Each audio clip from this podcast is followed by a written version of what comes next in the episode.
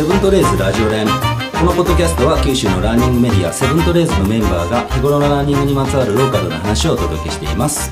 おはようございます、石川です。今日は1月20日土曜日、午前10時を回ったところです。僕は、熊本市のローカルゲインさんの会社にお邪魔しています。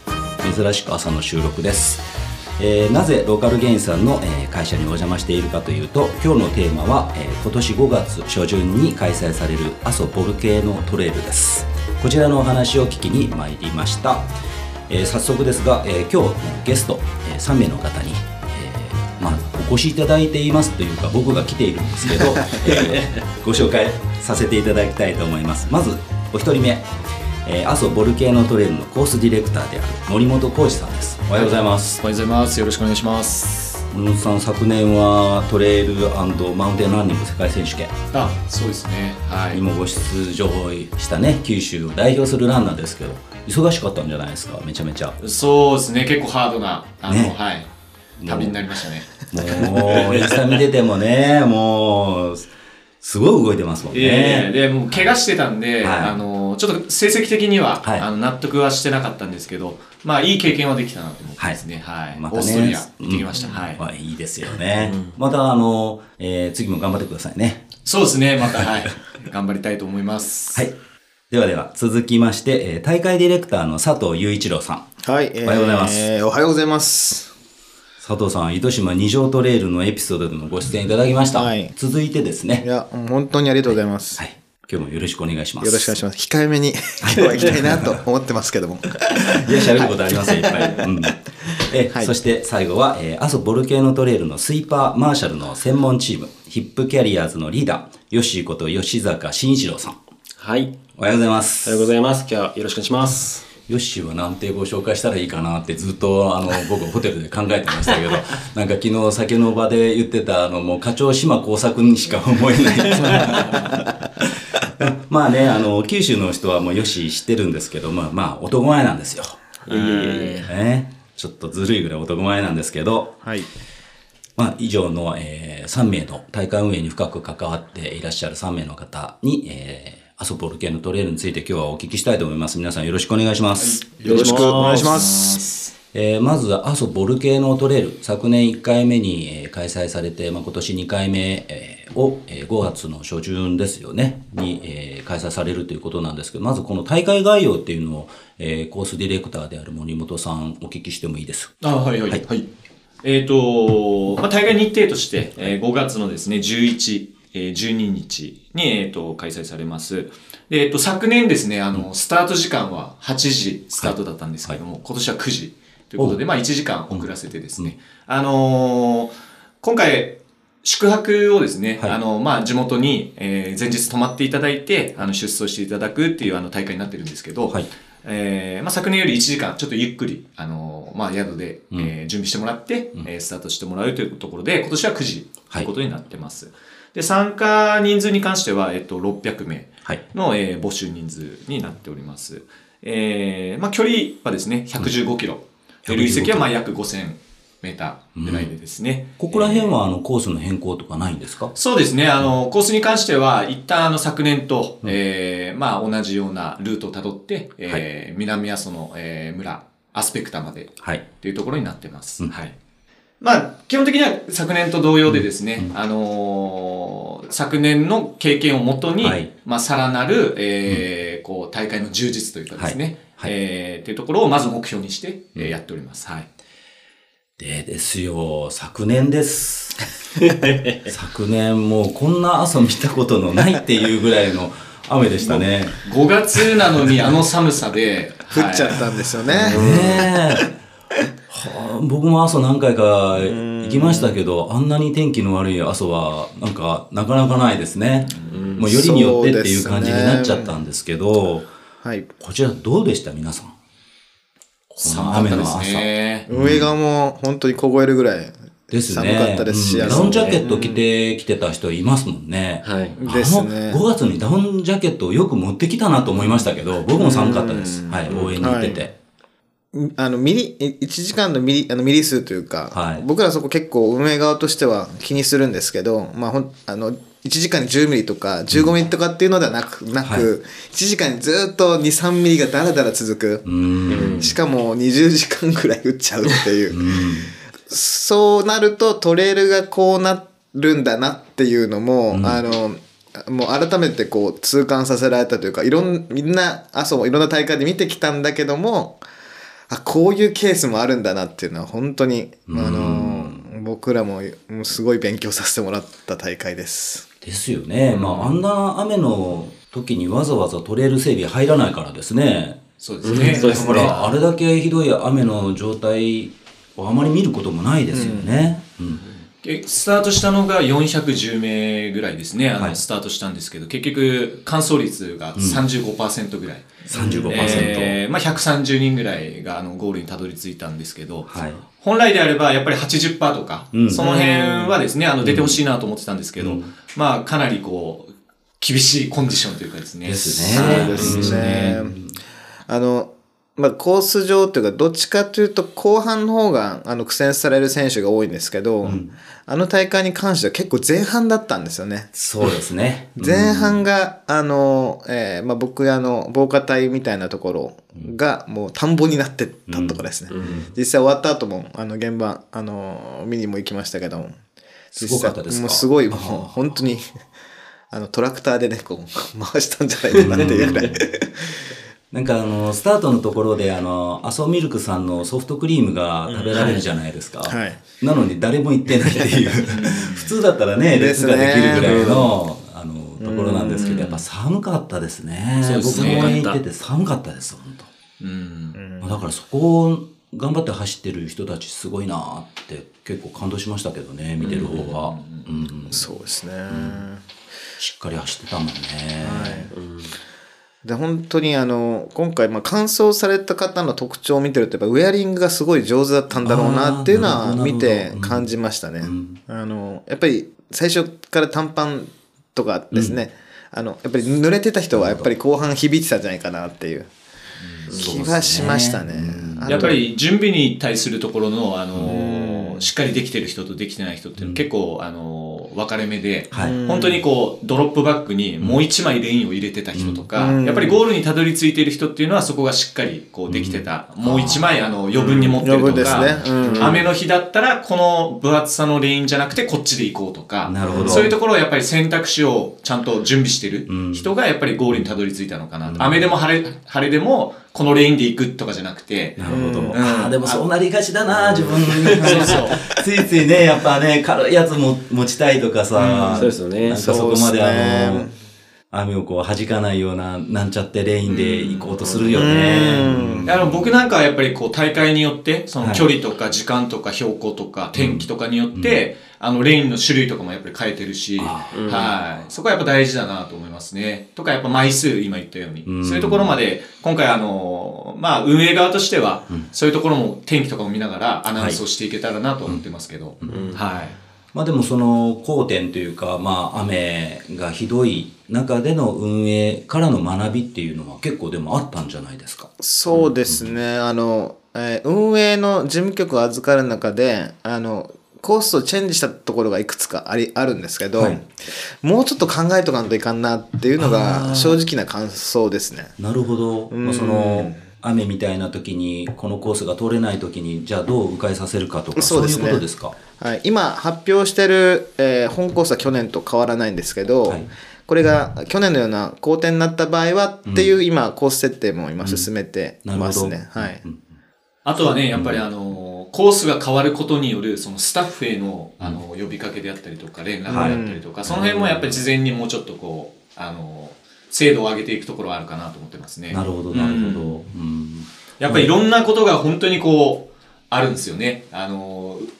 天気一つでいろんなことが変わったりとかするので、はい、そう第1回大会で逆に全てがうまくいった大会ではなくて、うん、本当にこう、はい、いろんなことが重なって、はい、まあとはいえ安全に終わったんですけど、うんはい、第1回大会でそういういろんなことがハードルがあったからこそ見えたところがたくさんあって、うんうんうん、なんか、全てがうまくいって終わってよかったねじゃなくて、うん、第1回大会だからこそそういうところがこういろんな課題が見えて、はいうん、それはそれでよかったのかなとまあ選手の方に対してはその、いい景色で走ってもらいたかったんですけど、いいコンディションで走ってもらいたかったんですけど、まあ運営としては、その、あえてこう、厳しいところを最初に見れたというか、そうですね。そういう面もあるのかなと僕は思ってますね。そうですね。あの時期にあの雨以外に考えられることもうないですもんね。そうです。雪でも降りますね。もうないですからね。そういう意味で言えばもういろいろなものが出し尽くされた感があるのかなって。だから、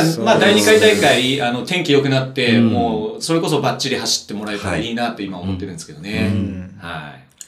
まあこの雨の中でそのコースがぬかるんだりとか迂回路を回したりとかいろんなその対策されたと思うんですけど、まあそれでね、事故がないかったっていうのは僕もその時結構聞いていて、まあだからそのスタッフの動きが相当なんかその良かったんだろうなっていうのは思いました。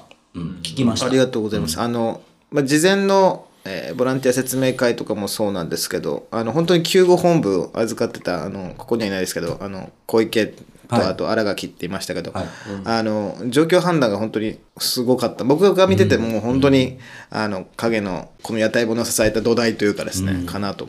なんかツルツル滑って全然もう登ることも降りることもできない状態のところに、もう、あれ、どなたが行ったんですか？その杭を打ちに行ったとか、そのロープ張りに行ったとかって、結構敏速に動いたスタッフいましたね。もう本当にもう感謝しかないんですけど、水上村の精鋭チームが、じゃあもう田川さんとかたっちゃんとか、川光君とか。あそこちょっと違いますもんね。そうですね。特集で。いや、もう本当にすぐ行きますって。スペシャリストはね。言ってくれたことが大きかったですね。そういう動きとかね、良かったですね、結構ね。そうですね。やっぱりその、火山地形なので、その、まあ、他の地域と違って、こう、泥のきめが細かい。そうなんですよ。もう、コーヒーの粉みたいな感じですよね、もうね。そして、ウエアについても落ちない。落ちない。泥が汚れても。泥が食い込んでですか？火山系なんで、やっぱり。と滑る。確かに。何回靴下洗っても出てくるんですよね。コーヒーのシミみたいのがね。もう本当にすごかったですね。あの場面は。すごいでしょうね。そのやっぱ夜になるといろんなトラブルが多発的に起こったのがボルケーノでしたね。もうここら辺はヨシとかどうしてたんですか？僕は当日一発目にスタートの方で、まあ、逆走マーシャルでいたんですけど、その後はもう本番の方に行って、まあ、マーシャルとスイーパー組に指示出してたんですけど、もう本当夜の雨はですね、もうみんな極寒で、あとどうしてもロストする方もいたりとかして、あと怪我の方もいて、まあ、とっても痺れる夜だったんですけど。ねもう早く朝日上がってくれて、運営本部思ってましたね。無線がもうやりやまないっていう。どこの映像でしたっけ？太鼓をガンガン鳴らしてみんなを励ましてた。A4。あれ、壁敷見ですね。高森の壁敷見小学校ですね。はい。いや、あれはちょっと僕感動しましたよ、あれ。結構太鼓どんどん鳴らして、もう冷え切った人たちが入ってくるじゃないですか。そうですね。みんなブルブル震えながら、ウェアを変えてたりね。はい。してて、うわ、すごいな、こっからまだあと何キロある ?60 キロぐらいまだあるでしょ。あそこがまだ70キロ地点ぐらいですかね。ですよね。だんだん夜になっていって、でも、さっさと出ていくんですよね。みんなやっぱ体冷えちゃうから、夜に消えていくんですけど、うわ、すごいなと思ってた。そう、あそこは本当行くか行かないかの分岐点でしたね。そうそう、あそこね。僕の友達も東京から来たランナーさんいたんですけど、結構強いランナーさんだったんですけど、もうちょっとあそこでやめましたもんね。そうですね。だからこそ消えていく人たちが、闇に消えていく人たち、いや、もうちょっと感動したな、あれは。ゴールシーンも感動しましたけど。じゃあまあそこから、学び的には、まあそういうふうに準備をこれからはやってる感じですか。はい。去年の、まあ、あれぐらいの雨が降っても運営できる体制作りっていうのと、あんまりやっぱり、まあ、完走率もそうなんですけどね。はい、やっぱり僕らとしては、フィニッシュラインにたどり着いてほしいと思いがあるので、まあ、ルートの再設定も含めて、安全管理をしっかりやっていきたいなというふうに思ってます、ね。これ通常だったら、コースタイム的には、どんな感じなんですか？関門は。割と完走率が上がるぐらいの、関門設定なんですか？そうですね。まあそんなにこう、まあ、まずこのスタートラインに立つ方々であれば、はいはいはい、まあ割とこう突破していけるような、うんうん、タイム設定にはなってると思うんですけどね。はいうん、まあとはいえ緩すぎはしないと思います。うんうん、やっぱりしっかりこう、走らないとやっぱりこう間に合わない、うんうん、かなとは思いますけど、後半の方がどっちかというとハードなんですよね。前半はすごいこう景色も良くて、いいはずですね。走れて気持ちいいですけど、後半はもう本当にこうザ山岳みたいなコースを通っていくんで、後半の方が厳しいですね。はい。でも面白いですよね。そういう方がですね。そうですね。はい、バリエーションがあった方がですね。なるほど。で、ヒップキャリアーズ。僕もインスタとかで結構ヒップキャリアーズのね、人たちの投稿とか見てたんですけど、このヒップキャリアーズっていうのをもう少しこう、詳しく教えてもらえますか？はい。まあ、ヒップキャリアーズは、まあ、当日に関して言うと、スイーパーマーシャルで、もうランナーさんたちの安全管理のもと、はい、まあ、それ一番重視したんですけど、うん、まあ、その当時の目標は、まあ、第1回目なので、うん、まあ、さっきの何も、事故がなかったっていう、そこだけが一番注力した部分でもあるんですけど、うん、一番懸念点のところが、まあ、クリアできたのは、まあ、正直結構精鋭を集めたんですね。いろんなベテランさんの方、うん、まあ、ロング走ってる方。ケツ持ちやからね、はい、直訳するとね。そうです、そうです。うん、もう本当ヒップキャリアーズは皆さんのまあケツ持ち隊なんで、うん、まあ、そこを支えるっていう意味でやってるんですけども、まあ、当日はそのスイーパーマーシャル業務ではあるんですけど、うん、まあ、実際には、やっぱりこう大会サポーターはもちろんですけど、自治体さんの協力があってのまあ、ことでもあるので、うん、コース整備だったり、そうやって地元の方とのパイプをつなぐっていう担い手の方をまあ人選させてもらって、まあ、実際1回目に至って、またその2回目も継続させてもらってるっていうのが現状であります。なるほど。ヒップキャリアーズはその大会が行われる前までの動きっていうのはどういうことをやってたんですか？実際には、まあ、今回も僕が結構個別で声かけたりもしてるんですけど、うん、その方たちに、うん、まあ、まずは最初1回目でコース整備ですね。もともと開拓されてなかったコースを一から作り直すということが、うん、出てくるのも結構労力がいります。そうですよね。はい、うん。それは森本さんがここをコースっていうふうに決めたところを、そのヒップキャリアーズのみんなでコースを開拓していくっていうような作業ですか？はい、そうですね。もう、はい。通れないとこを通れるようにするとか。はい。何名ぐらいいるんですか、このヒップキャリアーズって。今、グループで行くと、まあ、その、スイーパーマーシャル以外の方もちょっと入ってるんですけど、はい、コース整備の。で、40名弱。あ、そんなに？はい。はい、結構ですね。はい。で、そこの中の役割としては、その、スイーパーマーシャルとかの人と、じゃあ、コース整備だけ、やる人とか、いろいろいるっていう感じですか？まあ、いろんなやっぱり、こう、家庭の事情もあったりする、当日スイーパーマーシャル、まあ、ちゃんとしたいけども、ちょっとできないという方もいらっしゃるので、多めにちょっと取らせてもらって、もうただもう大会全体も全力でサポートしますよっていう熱い方に集まってもらってるので。じゃあ、このヒップキャリアーズっていうのはもう、今のところは阿蘇だけのチームっていう感じですか？そうです。まあ、今形上、まあ、ボルケーノの、まあ、専属サポートチームになってますけど、できればビジョンとしてはその阿蘇の発信が一番だと思うので、うん、そういった大会全般がこうサポートできるようなチーム体制を取りたいというのが一番。ああ、阿蘇の大会全般。はい。あ、じゃあまあ、この前行われた阿蘇カルデラトレイルとか、はい、ああいうのが対象になってくるという感じ。はい。今、阿蘇をそのフィールドとした大会っていうのはいくつぐらいあるんですか、これ。数で言うと、まあ、5、6個ぐらいはやってますね。で、その、阿蘇で、まあ、いろんな地域で、ちっちゃい大会とか、女性だけのトレイルランニングとか、はいはい、まあ何個かこう、ポイントでやりながら、それを最終的にこう合体したのがボルケノみたいな、今、立ち位置になってると思うんですよね。まあこっちの街でやって、こっちの街でやって、こっちの街でやって。で、参加される方も、あ、ここ走った。で、ここ走った。あ、こっちも走った。で、あ、じゃあ、次は、ボルケーノ挑戦してみようかなとか。阿蘇ボルケーノのコースが、まあ、いろんな、ちっちゃな大会のコースにもなっている。そうですね。そうですね。です。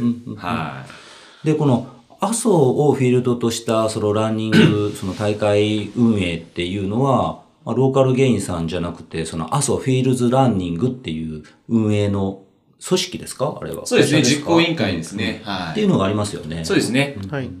阿蘇地域6市町村さんの、観光協会さんからなる実行委員会で、観光を、目的とするために、スポーツコンテンツをしっかり作っていく。合わせて、阿蘇っていうのはやっぱり草原があってこそなので、草原も維持していこうという、ダブルの目的が思った組織ですね。うんうん、はい、観光と、草原維持ですね。うん、はい、草原維持ってね、ものすごい広いじゃないですか。そうですね。うん、今見れてる草原でも50年前か30年前かの半分ぐらいになってるって言われてるので、高校10年20年まださらに減るというふうに言われてますね。うん、はい。まあね、草原のことって要所要所でなんかご紹介したりとか、僕らも勉強したりとか、はい、それこそもう僕明日野焼きボランティアの講習会行くんですけど、ありがとうございます。ありがとうございます。自慢じゃないんですけど、行くんですけど、ちょっと野焼きとかもちょっと体験してみたいなとか、はい、うん、見てみたいなっていうのがありまして、はい、こう知識としてどこかでしっかりこう抑えたいなと思うんですけど、はい、その漠然と言ってその草原がなくなったら何が悪いのかと、はい、っていうのってどうなんですか？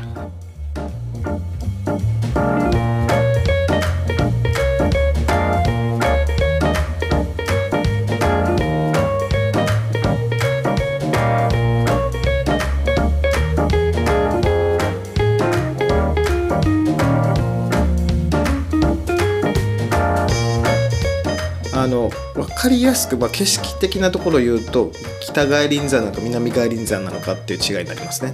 うん、なので木が生えちゃうんですよ、草原が。うん、そうですよね。うん、そうすると北外輪山のバンってこう開けた景色がまず見れなくなっちゃうっていうのが、うん、景観的なところの、うん、違うところですかね。うん、木が生えると何が悪いのかっていうのって多分普通の人思うと思うんですよね。なんか、あ、森になった方がいいんじゃないのとかいうふうに思ったりとかすると思うんですよね。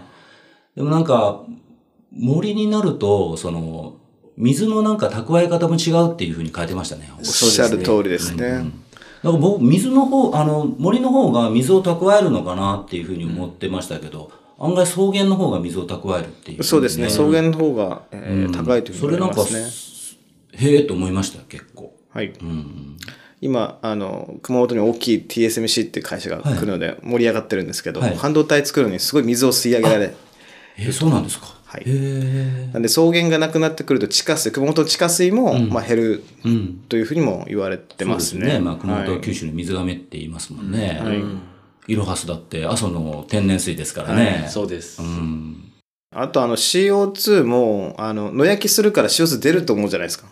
でも実際、はい、野焼きした方がこう炭素の吸収率が上がるというか、とも言われてますね。それでもね、はい、なんかパッと聞くと不思議だなと思いました。うん、案外僕もですね、はい、うん、燃やした方が絶対悪いんじゃないかなって思いましたけどね。やっぱその炭素っていうことですよね。はい、結局ですね。うんうんうん。なるほどと思いましたね。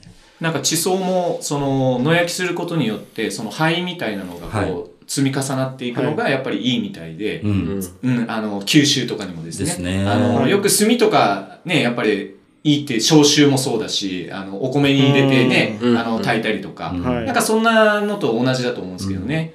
あとやっぱ九州は6個一級河川があるんですけど、それの元はもうほとんどが阿蘇から水がこう枝分かれしてるんで、そういうところでもしっかりやっぱりこう草原が減っていくと水が減っていくというか、そういうのにつながるのかなっていうところが、やっぱり大会としても皆さんにこう少しでも知っていただいて、で走って景色いいねとかだけじゃなくて、やっぱり自分たちがこう走ることで、少しこう草原のことをまず知ってもらう。はい、そして、参加費の一部から何かしらこう寄付があったりとか、自分たちが走ることで少しこう明日に貢献できてるんだなっていうのをなんか我々としても、知ってもらいたいなと思ってるんですけどね。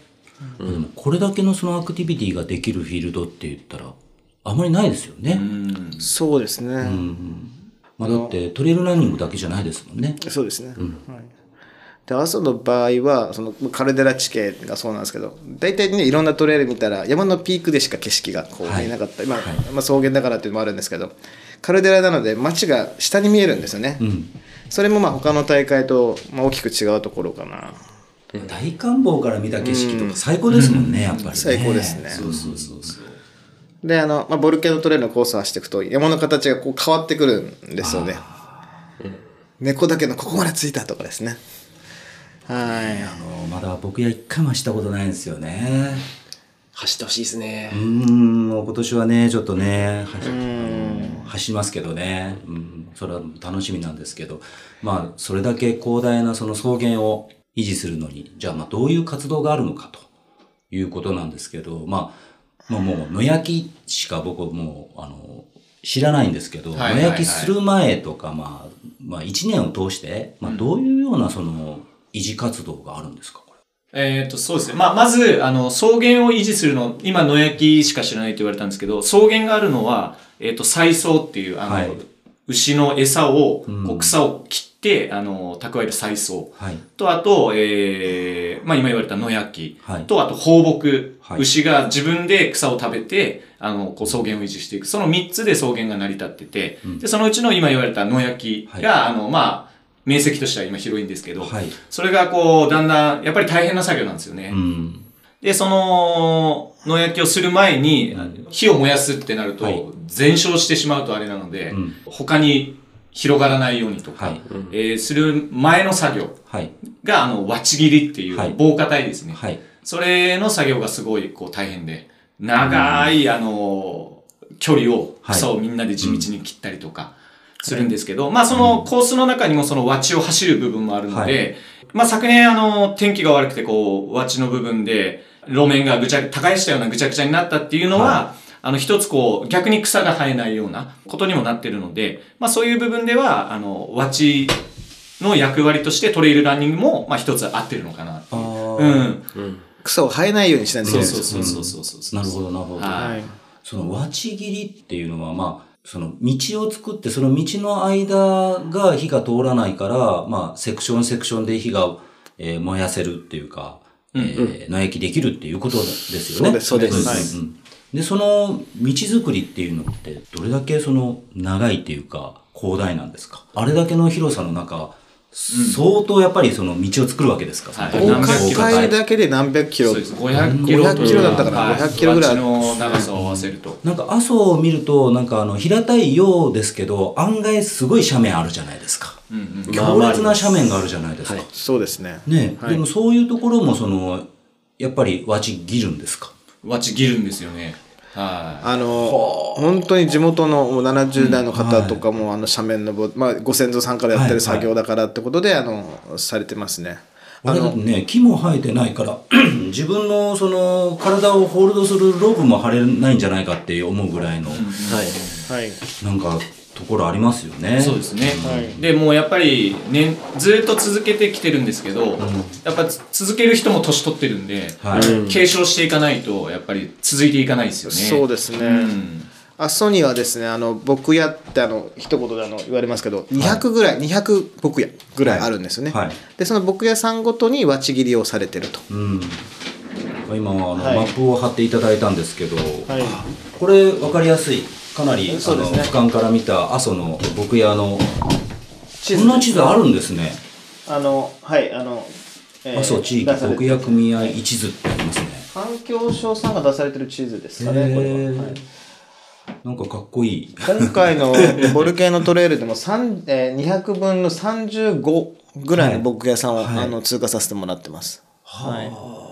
ここがもうこうやってなんかアメリカの州切りみたいな感じになってますけど、ここがそれぞれの牧野さんの陣地っていうことですね、これ。そうですね。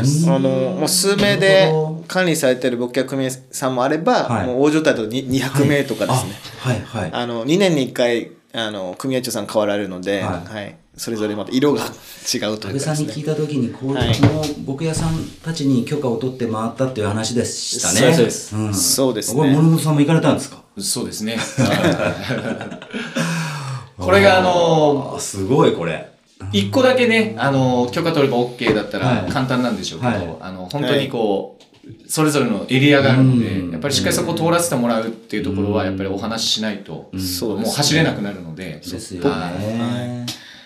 本当にお仕事なりわいの場なので、言ったら畑とか田んぼとかと同じ場所ですね。うん、まあでもここが利用できたらもう阿蘇のフィールドでいろんなことができると、はい、最高ですね。いうことですよね。そうですね。まあ、そのためにはこの草原もやっぱり維持されていないと、はい、そういうこともできないし、はい、まあ、皆さんの暮らしも成り立たないということなので、はい、まあ、これをどう維持していくかというところですよね。そうですね。うん、本当説明するときもなんでこんなとこお前ら走るんだって言われたりするんですよね。もうそれも道走ればいいじゃないかとか言われるんですけど、そこに道あっとって。そういや僕もすごいこう全国からいろんな人がこういう道じゃなくてこういうところを走るのが好きな人たちが来るんですよとか、いろんなまあご説明をしながらですね。で、あとはやっぱり大会を実際見てもらうのが一番良くて、はいはい、ああ君たちが言ってたのってこういうことなのねみたいな、あじゃあこっちの方がもしかしたら景色いいんじゃないとか、はい、そういうことも今言ってくださる方もいて、はい、やっぱり大会をやるっていうのがまず、で見てもらうっていうのが一番かなと思ってますね。でもそういうことで言えばもう去年の雨の中頑張って走ってた皆さん見てたら普通の人はちょっと感動するんじゃないですか？そうそう感動もだし、やっぱり何かしてあげたいっていう声も僕もすごい聞いてて、あんななんか寒い中短パン出して、あったかいものね、はい、出そうかとか、はいはい、そういうことも言ってもらったりとか、去年大変だったねっつってですね、今言ってもらったりしてますけど、はい。いやあの姿はやっぱり普通の人見ても感動しますよね。そうです、もう泥だらけで、まあね、破れた、ね、ウェアも見ましたね。ボロボロでしたもんね。ゴールしましたね。じゃあこの、草原維持活動、まあ、僕らができることって言ったらどういうことなんですかね。そうですね。さっき言ったその、まあ、ボランティアの、町切りであったり野焼きの、まあ、お手伝いであったりとか、まあさっきも言ったんですけどまず知ってもらう。ことが一番かなと思う。僕もまだ勉強中なんですけど、やっぱり奥が深いなと思いますね。いろいろとですね。はい。どんなのか。ぜひですね、赤牛を食べてほしいってもあります。そうですね。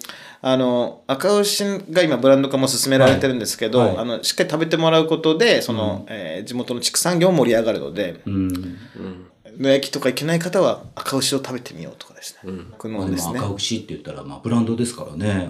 そうですね。まあ、トレイルランナーは赤身のね、脂肪の少ない肉の方がね、好きですからね。まあ、でも、阿蘇は結構赤牛食べれるとこたくさんありますもんね。そうですね。はい。増えてきてますね、今。増えてきてます。週末はすごいこう並んでたり。やっぱり阿蘇に来たら普通赤牛食ってますね、でも。結構食ってますね。あと牛乳もぜひ美味しい牛乳屋さんたくさんあるんですけど、僕らも阿部牧場さんいろいろご教示いただいてますけど、はい、草原で育った餌、草を食べて酪農も出来上がってますから。じゃあ草原維持活動にじゃあトレイルランナー関わっていただきたいということで、まあ、1月から3月ぐらいまでですか、あれの焼きっていうのは。期間としてはそうですね。これ実は天候で結構ずれるんですよ。だいたい3月初旬に野焼きのこの日って決まるんですけど、だいたい天候で伸びて野焼きってどのぐらいの期間やられるんですか？期間的にはやっぱ3月の初めに始まって、はい、で4月のまあ半ばぐらいまでのまあ間でいろんなボケ屋さんがそれぞれやられてる感じですね。あ、そうなんですね。だからこの大会もですね、まずは野焼きが終わらないとできないっていうところが一つなんですよね。で、まあ、夏とか秋とかになると今度は草が伸びすぎて走れない。なので、まあ、5月が一番今が終わって、新しい新芽が伸びてきた頃という。で、草が伸びすぎない。なるほど。ところをそう走るね。そうですね。はい。なので、まあ、この時期に設定されてるんですよね。はい。なるほど。じゃあ、この講習会、受けた後は3月ぐらいの野焼きに参加できるのかなですね。ですね。ぜひお願いします。いろいろ参加したことあります？はい、去年参加して、さっきのわちぎりも去年やってますけど。あ、どうなんですか？暑いですか？暑いっす。ただ、圧倒されてすごいです。あ、本当に。でもね、煙とかのその風によってね、来たりとかするから、結構やっぱり。まあ危ないっちゃ危ないですね。そうですね。いろいろガイドラインがあって、長靴履いちゃダメだとかですね。面しかダメとか。何ですか？ゴムがいけるんですか？ですね、逃げ足が遅れるんで、そういうこと？そういうことです。はい。ああ、すごい。あとはさっき言われてたトレーラーウェアじゃダメなんですよ。焼けちゃうんで。すぐ燃えるので。燃えない綿の綿とか燃えない服を着てきてください。そういうのが講習会でその学ぶことなんですか。発信されますね。一眼レフを持ってきたらダメとかですね。なんでですか。いや本当はね、やっぱりいいカメラでこう撮りたいとかいう方もいらっしゃるんですけど、そういうのはもうもちろんその作業に関係ないし必要ないから。まあでもね、ゴムの靴、長靴履いたらいけないっていうのと全部通じるかもしれないですね。とにかく何かあった時に身軽に動けるような格好でっていうことですよね。そうですね。はい。だから正直、急斜面のところで動けるのはトレイルランナーがすごい適してるので、高齢者のおじちゃんおばちゃんってどうしてもね、動ける人が欲しいになってくると、確かにね。はい。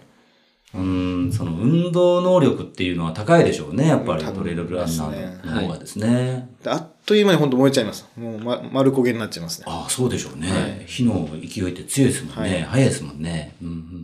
まあでも、だいぶ関わり増えました、トレイルランナーの。そうですね、最近だとトレイルランナーの方ってウェアで分かられるみたいで、来てましたって。はい。なるほど、なるほど。喜びの声は結構上がってきてますよね。そうですね。なんか夏はね、T シャツ、ボルケのトレイルの T シャツ着とけば、もう一発でわかりますからね。そうですね。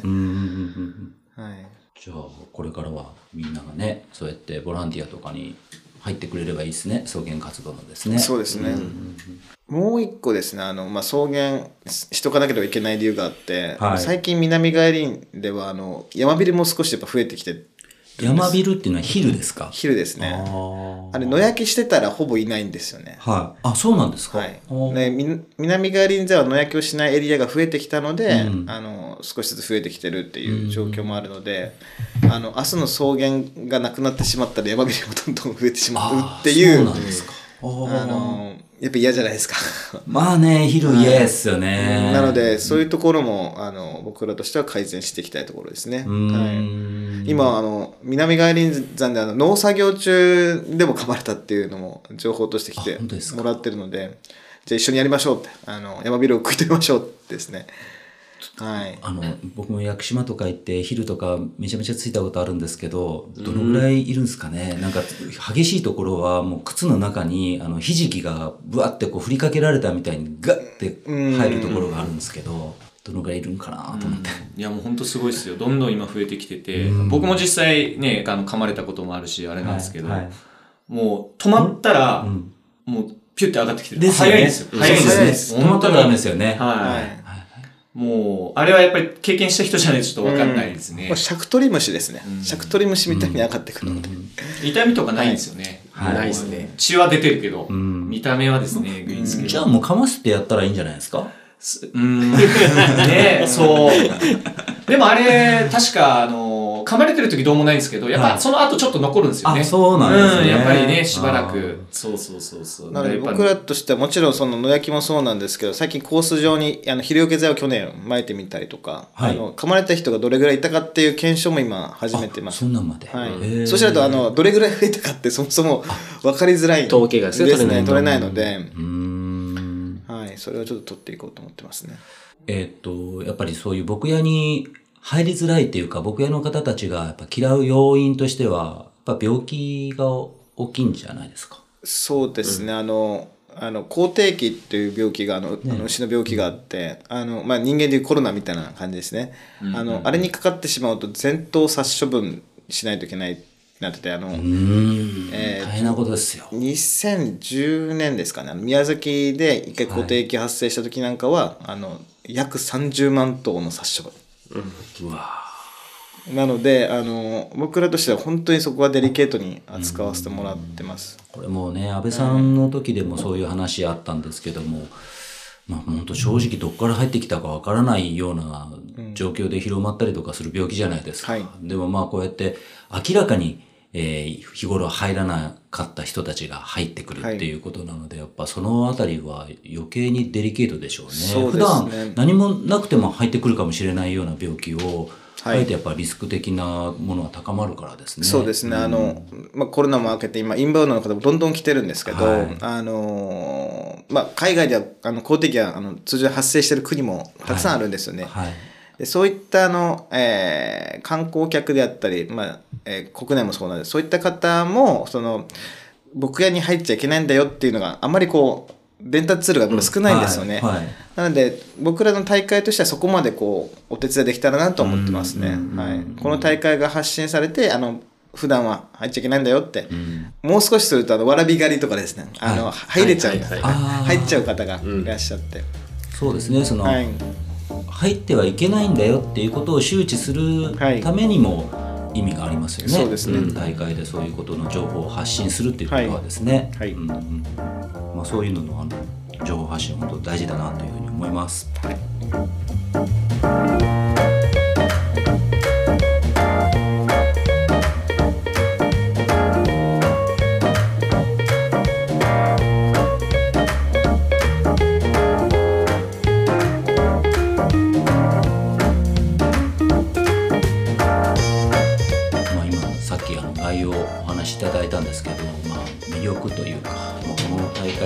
これが魅力なのかなっていうのもちょっとやっぱ知っていただいてきてもらいたいなというふうに思うんですけど結構エイド食が良かったじゃないですか。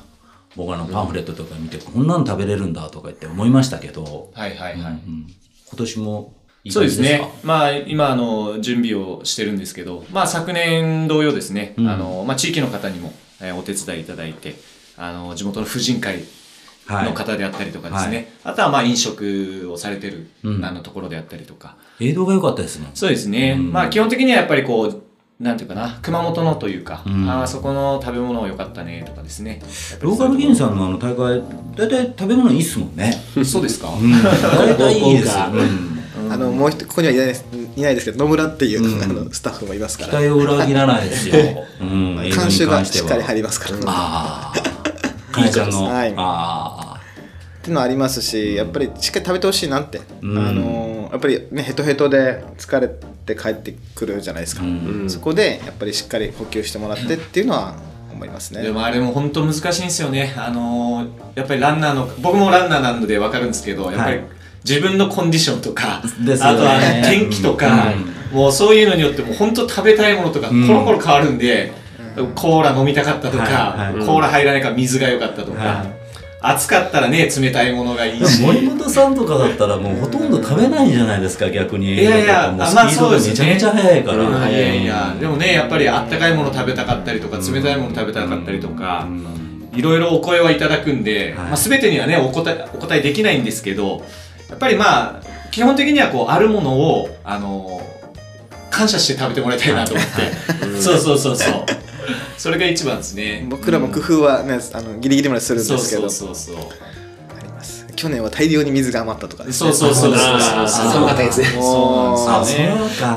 ごい大量に水が余ってみたいな、うん、なんかあったかいお茶をね入れていきたいよねやっぱねそういうのねあります、うん、でも去年のあれ見ててじゃあ自分が出る時にもしこんな、うん、状況だったらこうしとかないとやばいなっていうのは客観的にやっぱ分かったな、うん、結構皆さんの見て、ね、これは想定してなかっただろうな、うん、想定していくべきだなっていうふうに思いましたね。やっぱ距離が長いからですね百何十キロだましだましいけないですもんね、40キロとかだったらね、はい、もう我慢して一気に行きますけど、はい、100キロですからね。なんかそこを考えることをまずこう、うん楽しみのまず第一歩じゃないか大会に出る前の自分はこうしようかなああしようかなとかこれ持ってこうかなとか、まあ、そこをまず考える時間を楽しんでもらいたいなって思いますよね、うんうん、なんかこう選手の時ってなかなかエイド本当すごいいいんですけど飛ばしたりとかちょっとしか食べなかったりとかさっきおっしゃったみたいにあるじゃないですか、うんうんうん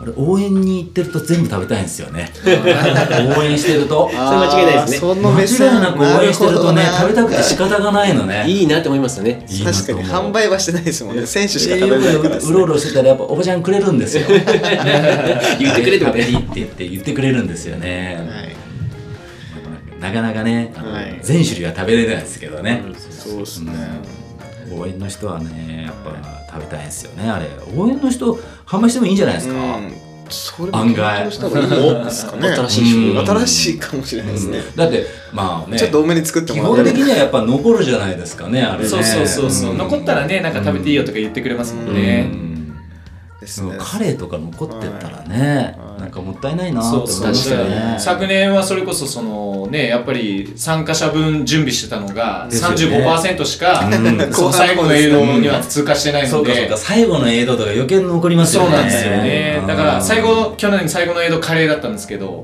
やっぱもうどんどん食べて2杯も3杯も食べてもらって選手にですね、はい、食べてもらったりとか、はい、してましたね。まあ、さっきそうですね、あと応援というところで言えば、はいはい、観光も楽しんでほしいなと思うんですけど、今年は去年か阿蘇神社が復活してますですね、うん、はい、なので、うん、ぜひ早いなと思ったなんか、はい、7年かな、うん、はい、ですね、もうすごい立派な楼門が完成してますので、せっかくであれば応援者の方も、まあ、選手の方もそうなんですけど、ぜひ阿蘇神社を見ていただきたいなというふうに思いますね。もうこの前ね能登半島の地震もあったんですけど、はい、熊本地震もですね、はい、やっぱり本当に7年前、はい、8年前か、うん、被害を受けて、でそこから1年ずつこう積み重ねていって、うん、でようやくなんかもういろんなことがですね今戻ってきて、うん、まあ、今言った阿蘇神社もそうですし、はい、南阿蘇鉄道っていう鉄道もですね、うん、また再開したりとか、でどんどん今人がいっぱい来てるんですよね。はい、あれだけ本当に、まあ、僕らから見て壊滅的に見えるぐらいやられていたのに、すごい短期間で元に戻していくなっていうふうに思いますけどね。皆さんすごいなっていうふうに思いますね。そうそう、立派な橋ができたりとかですね、トンネルができたりとか、すごいですよね。本当あれすごいですよ、橋かけるのって。そうですよね。なのではい、空港からも本当に朝へのアクセスはものすごく近くなったので、ですよね、はい、うん、ぜひ熊本空港からとかですね、うん、まあ、いろんな交通手段で来られると思いますけど、ローカル芸人さんの長い大会で言えば、球磨川リバイバルがあるじゃないですか、はい、まあ、今年は11月ぐらいですか、はい、そうですね、11月の16、3週目ですかね。なので、まあ1年をこう大きく分けて、5月にこのボルケーノがあって、で11月に球磨川があるっていうので、まあ長いね、割と長めのやつが綺麗にまあ半年に違いに分かれて、まあ僕らからすればすごいいいなっていうふうに思うんですよね。ここら辺の違いっていうのは何かあるんですか？そうですね、まずコースがぐるっと一周回るタイプと、うん、ワンウェイで行くのが、まあ、大きな違いですね。運営はもう、はい、抜けていきますもんね、三上から八代までですね。なので運営ハードルが高いのは間違いなく球磨川なんですけど、行政サポートがしっかり球磨川入ってるので、うん、あれだけのコースの安全管理ができてる、はい、大きな気になってると思います。うん、で一方でまあ、応援者にはあまり優しくないというか、球磨川はですね長いからですね、ずっとかけていかないといけないので、かけていかないといけないですね。うん、はい、逆に、ボルケーノの方に関しては一周回るんですけど、はい、エイドステーションを走るコースを内側に入れてるんですよね。はい、内側に入れてるので、応援者が応援しやすい。移動距離が短い、僕もずっと回ってましたもんね、はい、うん、どこでも割とアクセスできるというか、はい、うん、追っかけやすいですね。そうですね、うん、あとしっかり箱物施設というか、はい、テントとかではなくて箱物施設に、そういうところもあるのかですね。雨降るとですね、やっぱり箱の方が絶対いいですもんね、はい、雨風があるとですね。あれが去年もしテントだったら大変だったと。そうかそうかそうか、そうですね、風も強かったもんね、結構。テントだとやっぱ風まではやっぱり防ぎきれないので。なるほど。まあじゃあもうね、2つ大きな大会休みなしじゃないですか。前ね、石川さん、前僕がそのポッドキャスト出た時に言ってましたもんね、3月にじゃなくて秋になったらいいなって言ってましたもんね。やっぱ秋の方がなんか紅葉もありそうで、そうですよね、下手したらでも3月って雪になるなとか思ってたけど、11月だったらですね、まだ大丈夫なのかなっていうふうに思いますね。ゼロではないですけどね、やっぱり確率はですね下がりますもんね。でも楽しみですね、11月、春と秋でですね、それぞれやっぱり色が違うので。でも11月、まあ球磨川のそのコース整備の方がなんか大変そうな気がしますけど、まあもともとなかったところ、そうですね、でも本当にたくさんの方が球磨川サポートされてらっしゃるので、自治体によっては森林組合さんが動いたりとかですね。なるほどなるほど。まあでもね、この大きな2つの大会、九州を代表するような今トレイルですからね。はい、楽しみです。これでもヨッシーもやるの？この熊川はまた走るのか去年はボラでやってますけど、どうでしょう、まあ、要請があればボラするし僕から見たらヨッシーなんか大会に出場するよりもボラの方がすごく多いんじゃないかなっていうふうに思うけど、大体ボラ専門っていうかボラが多い？いや最近そう言われるんですけど、最近ちょっとトレイルで走るのをちょっと一旦休憩したというか、その前が多分100マイルでやったので。もう怪我とかじゃなくて、怪我とかじゃなくて一旦ちょっと休憩しようって意味で、違う角度から見たかったんで、そのボラとかをやったところですね。全然ね、ただ走るだけとこうボランティアと、まあ、運営とかいろいろあると思うんですけど、見る角度全然違いますもんね、大会はですね。やっぱり僕ももう 1,2 回しかやったことないんですけど、ボラの、まあ、魅力ってどういうとこ？もうボラを単純に、まあ、その走ってるの確かに楽しいんですけど、ボラは、変なしトレイルの良さって別に速い人とか遅い人とか関係なく、まあ、チャレンジする姿が多分すごいいいと思うんですね、みんなすごい人と思うんですけど、それをはたからその、まあ、応援してできるっていうところがまず一個、その人間味だったりそのチャレンジする精神が多分今後の自分の活力になるだろうし、あとはもうすいませんけど佐藤さんとか森本さんとかやってるその運営側の裏方が見えると、大会の大切さだったり、例えば地元の方のボランティア話せると、あそういう形でこれを今日来てもらってなると、より大会出る時にもっと頑張ろうってなると思うんですよね。なるほどね。しやっぱ阿蘇も知ってもらいたいって気持ちもあるから、そうですね、やっぱそういう人が増えてほしい。走るのもいいんですけど。選手の人たちっていうのは、まあ、全泊して紅白したとしても3日ぐらいじゃないですか、でもボラってなるとやっぱ結構長いじゃないですか、まあ、ボラもその大会の時だけっていう人もいるけど、ヨシがやってるのとかはね、そのコース整備とか、いろんなその調整までなんか関わってたりとかするとすごく長いわけじゃないですか、だからやっぱり見えるものもたくさんあってね、面白みもなんか感じるものもたくさんあるんだろうなっていうふうに思うけど、コース整備とかもすごい時間かかるんですよね、自分がレースで走ったら、ね、3キロとか5キロぐらいは何分ぐらいで行くとかね、30分とかで通過しちゃうんですけど、そんながコース整備1日かけて3キロとか、そんなことをやってると逆にそのレースで走った時には楽に感じるし、あここやったなとかそういうのも出るんで、ぜひねいろんな方にもこうコース整備してもらいたいなと思ってて、いやもう僕もずっとボラできなかったというかしてなかったんですけど、なんかやりたいなって思ってる人たくさんいると思うんですね。これトレイルランニングをやりたいなって思ってる人と同じぐらいやっぱりいると思うんですよ。なので何かこうきっかけがあれば行きたいっていう人いるので、やっぱボラについてもやっぱ情報発信的なことやってみたい、やりたいなっていうふうに思いますね。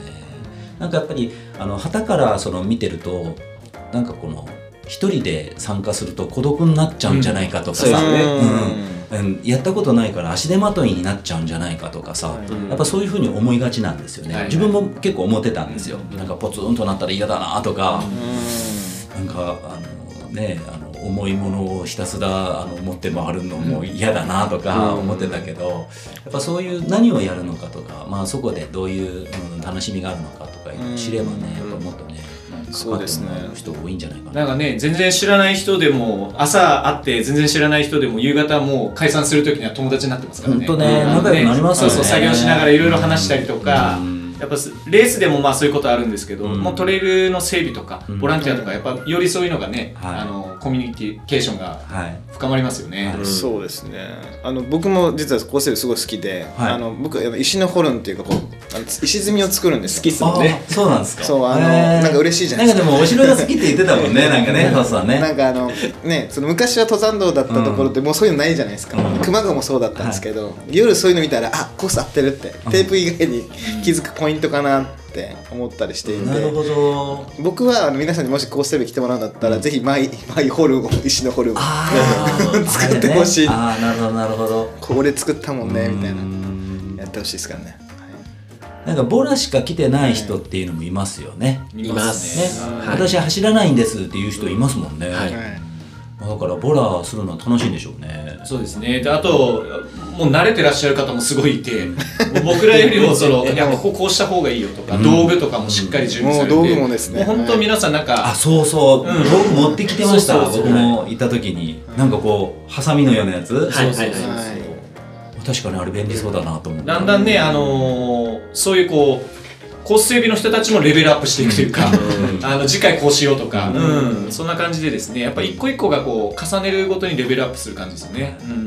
僕もヤチルドラゴンのコース整備行ったんですよね。コース整備というか、まあ、雑草を切るようなやつ、まあ、すごい暑い時だったんですけど、その後にかき氷いただいたのが美味しかったな。なんかああいうささやかな感動っていうのがいいな、なんかね。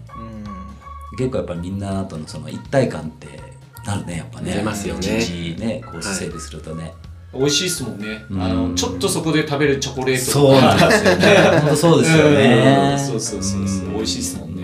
ああいうの本当楽しいなと思いました。うん、確かによしのようにその頑張ってる姿をね見てね、なんか頑張ってねって言ったらみんなきつい顔で返してくれるよね。なんかね、ありがとうございますってね。やっぱ楽しいなと思いますね。まあね、このトレイルランニングの大会、ボラなくしてはできないですからね。すいません、本当に。ボラチームっていうのはあれはどういうの？ボラでチーム作ってたりとかするじゃないですか。あ、はいはい、ね、ああやってそのチームで参加するみたいなボラのそのかかり合い方もあるんですか？まあ、その時の大会の、そうですね、初めましてだとどうしても最初のコミュニケーションが時間かかってしまうので、はいはい、今回、専門チーム、ヒップキャリアーズに入っていただいているのも、うん、そうコミュニケーションが出来上がった状態で、うん、こうサポートしてもらった方が安全管理のしやすさがあるんですよね。なので今回はヒップキャリアーズも公募でエントリーができるようになってますので、もしご興味があられる方はぜひ。ヒップキャリアーズ申し込みしましたっていうストーリー見ましたよ。はい、ありがとうございます。面接が厳しいっていう噂があるんですけど、面接ちょっと先行させてもらいます。その気持ちを組みたいところはあるんですけど、まあ連携と経験がないと何かの対応力も一つさせてもらうので。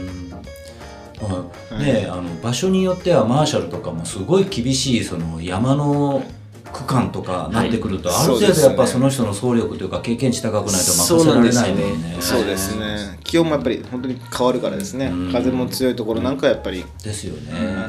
なのでヒップキャリアーズさんには4月の初めの方で6、7ですね、全部のコースを思想会するんですよね。なるほどなるほど。去年やってたね。そうですね。一旦やっぱ下見して分かっとかないと。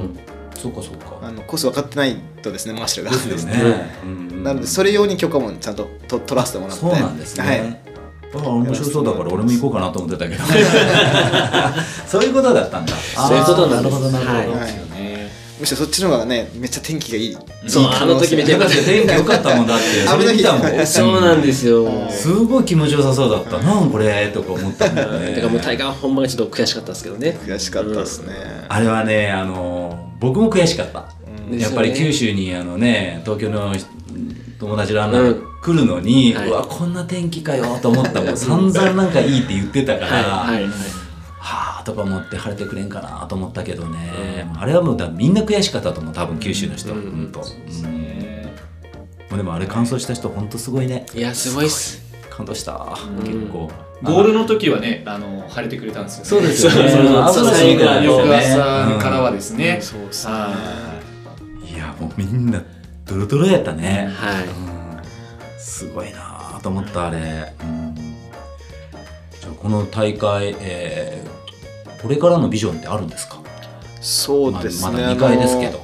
はい、いろんな方から100マイルっていう当然ね、たくさんいただいてますし、もちろんその、下準備はしっかりしなければいけないで、大前提がやっぱ安全管理なので、本当はですね、今年100マイルしたかったなっていうちょっと心残りはあります。あ、そうなんですか。100マイル僕森本さんにも聞いたんですよね、去年から100マイルどうですかとか、まあなんかぼやーっと濁されてたんで100マイル厳しいのかなとか思ってたんですけど、実行委員長の方からも「やるのか100マイル」って聞かれましたから、去年終わった後ですね。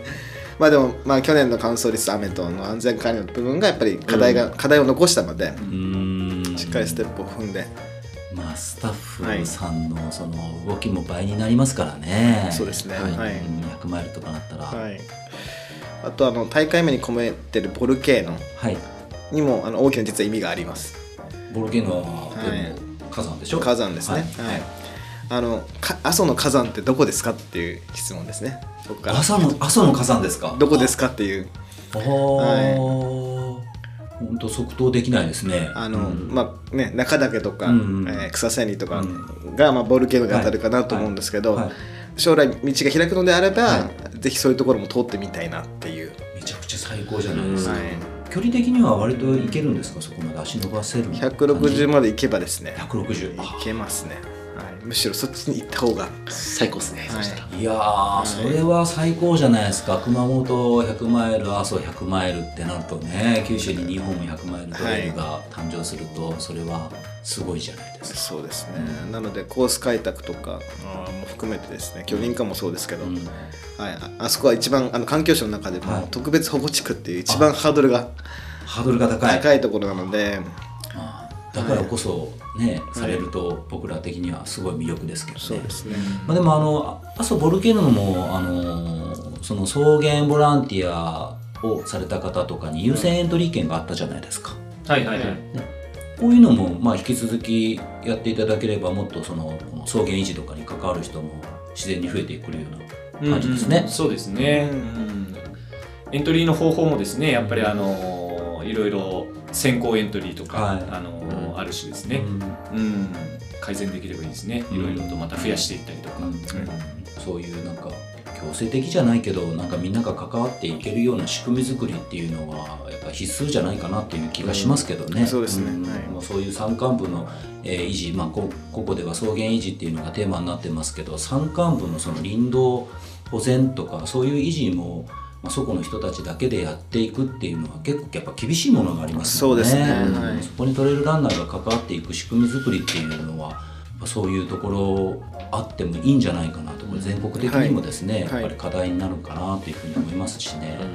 結構ね、都会の登山道とかって走るとねトラブルになったりとか、登山者が多くてちょっとトレイルランナーは邪魔だったりとか、そういういろんな声もあるんですけど、この辺のやっぱりエリアだと逆に人が通らないとどんどん道がなくなっていくんで、割と僕らも大会とかやってて応援していただく声の方が多くて、大会やってくれるから道がきれいになったとか、そういう声もいただくんで、どんどんやっぱり僕らのエリアではそういうことを活発にやる方がいいのかなと思ってますね。ですよね。トレイル女学院とかね、トレイル女学院ぶち込みたかったんですけど、そうですね。まあそういういろんなねトレイルで活用することによって年中人が通るような仕組み作りもできますからね。そうですね。女学院の話を少ししますか。はい。トレイル女学院は結構興味ある男性多いと思いますよ。最初はもともとアンケート取ったりするとやっぱり。女性の意見ですけど、トイレが共通だとか嫌だとかですね、回答しとか、あとは更衣室がないとかってそういう課題がいっぱいいただいていて、女性だけのトレイルラン大会いるよねっていうところが最初のスタートだったんですね、あの大会って。でその場所のイメージがない中で阿蘇回っていたらたまたま。阿蘇女学校があったよっていうのと、その人たちが通ってた登山道通学路が山道で残ってるっていうのが聞いても、ここだって、ここだったら行けるよね、できるぞと。でこういう話を飲みの場でしていたら、ある人が「それ大会名さ」っつって「それ女学院でいいんじゃない?」と「女学校でいいんじゃない?」っていうのをポンって言われて「阿蘇トレイル女学院」っていう名前になった。あれでもなんかヨシが一番かっこよくなんか参加されてるやん。いやいやいや、あれはそういう締め切られたんですよ勝手に。なんかそのエスコートする男性陣みたいな感じのさ、筆頭になんか立てられてるじゃん。いや恐縮でございます。もうたくさんエントリー、ボランティアもいただいておりますね。いやでもあれ僕も興味あるけど、なんかうわ石川さん3番目に申し込んできたよとかなんかなるの嫌だなと思って、どのタイミングであれ申し込もうかなって結構個人情報なんで。あれ何人募集してんの？ボラあれ20、まあ30名ぐらいですかね。じゃあもう埋まってんじゃないの？もうあともう数名だと思います。うわ競争率高っ。もうこれ終わったらすぐ死ねるです本当に地元 の、地元の応援される方が非常に増えてきてて、NOK さんっていう会社さんもボランティアたくさん出していただいてますし、あと地元の住んでる区の方も毎回応援に来てもらって、もうそれもうちょっと出会いを求めてるんじゃないですか、その人たちもうすごいありがたい、ちっちゃい小川があるコース上に、そこに橋を作ってくれてるんです、全然飛び越えれるぐらいの距離なんですけど、すごい立派な橋を作ってもらって、これなんで作ったんだろうなって地元の人聞いたら、いや女の子が乗れたらいけないでしょって、地元のジェントルメンの皆さんが作っていただいて、あれ言いたいですもんね、コースもいいから。これでも独身の男女で婚活トレール大会もできそうだね。婚活トレール、あっという間に生まれるかもね。もしかしたら女学院でね、結婚しましたって人出てくる。いやいや、それは出てくるでしょう。まあそれは多分出てくるでしょう、きっとね。婚活女学院にすればいいじゃないですか。逆も言われてました。男性だけのトレール作ってよっていう声ありましたね。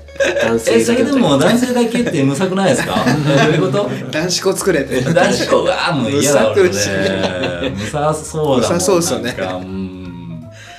なるほどなるほど、まあね、いろいろな大会できて本当なんか今楽しい動きになってるなというふうに思います。これもフィールズランニングの方で、阿蘇関係の大会運営っていうのはされていくということですよね。そうですね、AFR の方でしっかり運営させてもらいます。なるほど、ありがとうございます。そんな感じですか。ボルケノトレイルはですね、今年はゲストも数名、6名ほどですね、呼んでるんですよ。でYouTube とかで出てるガッチオさんとかですね、トレイルランニングガッチオさんとか、トップアスリートでいくと土井選手も来られますし、土井さん来ますからね。まあ土井君も阿蘇ぜひ行きたいですって言ってお話もらって、今度出ていく走ってもらうので楽しみですね。土井さんね、もう土井さん熊川リバイバルもね、来ていただきましたよね。そうですね。いろんな方にお声いただくんですよ。阿蘇行きたいって。阿蘇はやっぱり有名ですもんね。そうですね。でも森本さんもう世界選手権とかでもう日本中のトレイルランナーみんな知ってる感じでしょ？いえいえいえ、まだまだですので。ですか。もう森本さん一声かけたら誰でも来るんじゃないですか。まだまだです。ああ、いやいやいや、キリアいつ来るんですか？ちょっと連絡してみましょう。グザビエ？グザビエとキリアン、キリアン来てもらいたいかな。キリアンさん来たらすごそうですよね。うん、キリアン来たらもう600名を1000名の枠にその時はしてもらってね。間違いですね。あ、100マイルになったらやっぱキリアン来てもらいたいな。確かですね。ね、国際化という。なかなか国際化まではまだ今はその肯定の問題とかですぐにはできないですけど、将来的にはですね、地域の理解をしっかりいただければ、国際化をぜひチャレンジしたいなというふうに思ってますね。いいですね。やっぱり阿蘇、熊本、九州の代名詞なので、せっかくならね、世界の人にやっぱ阿蘇を見てほしいなっていう。そしたらもう本物のザックミラーと九州のザックミラーが対決するわけですね。ね、爆走同士が楽しみだな、それ楽しみだな、それは見てみたいな。いやいや楽しみです。じゃあこれからも魅力的な大会作り頑張ってください皆さん。ぜひ皆さんがいろんなご意見もいただきながらと思ってますので、結構でもね、アンケート取ってしっかりやられてますよね。読みます、やっぱり。そこに辛口アンケートも来るでしょ。辛口のアンケートの方がやっぱり僕らとしてやっぱり直さないといけない部分なので、そればっかり読んでると僕らも疲れちゃうんですけど、なんで良かった点、改善点。そうか、辛口アンケートの方が案外具体的だったりするかもしれないですね。そうですね。まあその方のね、いやもう楽しみにしてますので、森本さんも大会作りも大変でしょうけど、やっぱり九州を代表するランナーなので、世界選手権に向けて練習頑張ってください。そうですね。まだ自分が走るのもですね、頑張りたいと思うし、ボルケノに関しては天気が良くなればいいなって思ってます。こればかりはね、ぜひね天気のいい朝を走ってもらいたいなと思ってますね。はい、皆さんお待ちしてます。はい。でもまあ高点もねあれだけこう見ましたから、まあ高点だったらどう走るっていうのを考えて、来るのもまた面白いかなっていうふうに思います。もしもあれがまた来たらというところでもね準備してきてくださいと。はい。では、コーヒーをいただきましたので、この一応番組は終わりには乾杯することになってますので、コーヒーで乾杯しましょうか。はい、皆さん、はい、まだ昼間ですし、では、今日はありがとうございます。皆さんお疲れ様でした。ありがとうございます。ありがとうございます。お待ちしてます。真面目でしたね。結構真面目でしたね。僕いじってないですもんね。そう、今日いじり少なかったかなと思った。いや、いじれないでしょ。量産しないし、よし狙い撃ちしてるみたいな。よし狙い撃ちしたらなんかイケメン俺が戻すよ。なんか狙い撃ちしてる感の図ができてしまう。